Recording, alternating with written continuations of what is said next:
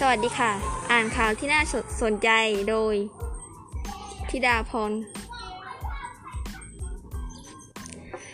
อัยการเรียกป้าแตนภรรยาลุงพลเข้ารับทราบ2ข้อหากระทำการใดๆแก่ศพหรือสภาพแวดล้อมในบริเวณที่พบศพก่อนการชันสูตรพลิกศพเสร็จสิ้นและผู้ใดการกระทำความผิดร่วมกันถือเป็นตัวการวันที่2กันยายนมีรายงานข่าวว่าป้าแตนหรือนางสมพรหลาบโพภรรยาลุงพลหรือนายชัยพลวิภาถูกแจ้งข้อหาจากคดีน้องชมพู่โดยจะมีการเรียกเข้ารับแจ้งข้อหากล่าวในวันเสาร์ที่4กันยายนนี้ซึ่งเป็นข้อหาร่วมกระทำความผิดกับผู้ต้องหาโดยร่วมกันกระทำการใดๆแก่ศพของเด็กหญิงอรวรรณหรือชมพู่วงศ์ศรีชาหรือสภาพแวดล้อมในบริเวณที่พบศพก่อนการชันสูตรพลิกศพเสร็จสิ้นในประการที่น่าจะทำให้การชันสูตรพลิกศพ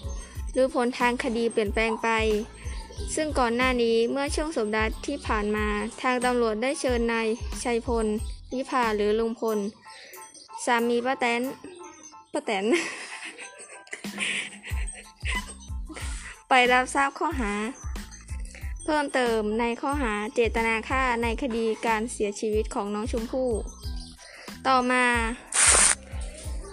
อัยการพิจารณาแล้วเห็นว่าคดีนี้ปรากฏพยานหลักฐานและพฤติกรรมทั้งหลายในสำนวนการสอบสวนโดยมีเหตุ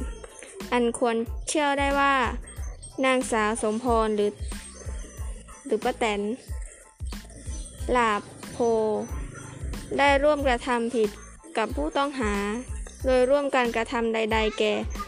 ศพของเด็กหญิงอรวรรณหรือชมพู่วงศ์ศรีชาหรือสภาพแวดล้อมในสภาพที่พบศพ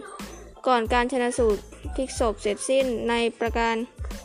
ที่น่าจะทำให้การชันสูตรพลิกศพหรือผลทางคดีเปลี่ยนแปลงไปตาม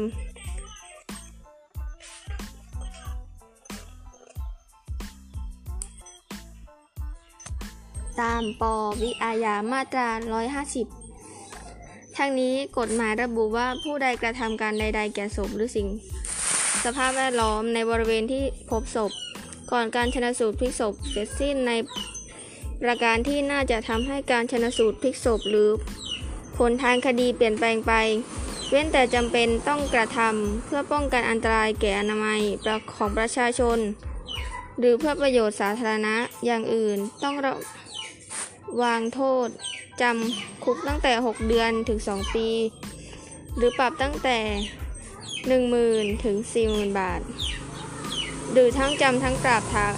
ถ้าการกระทำความผิดตามวรรคหนึ่งเป็นการกระทำโดยทุจริต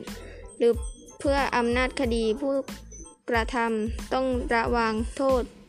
เป็น2เท่าของโทษที่กำหนดไว้สำหรับความผิดนั้นนอกจากนี้ยังถูกแจ้งข้อหาตามมาตรา83ประมวลกฎหมายอาญาซึ่งบัญญัติว่าในกรณีความผิดใดเกิดขึ้นโดยการกระทำของบุคคลตั้งแต่2คนขึ้นไปผู้ใดร่วมกระทำความผิดด้วยกันนั้นเป็นตัวการ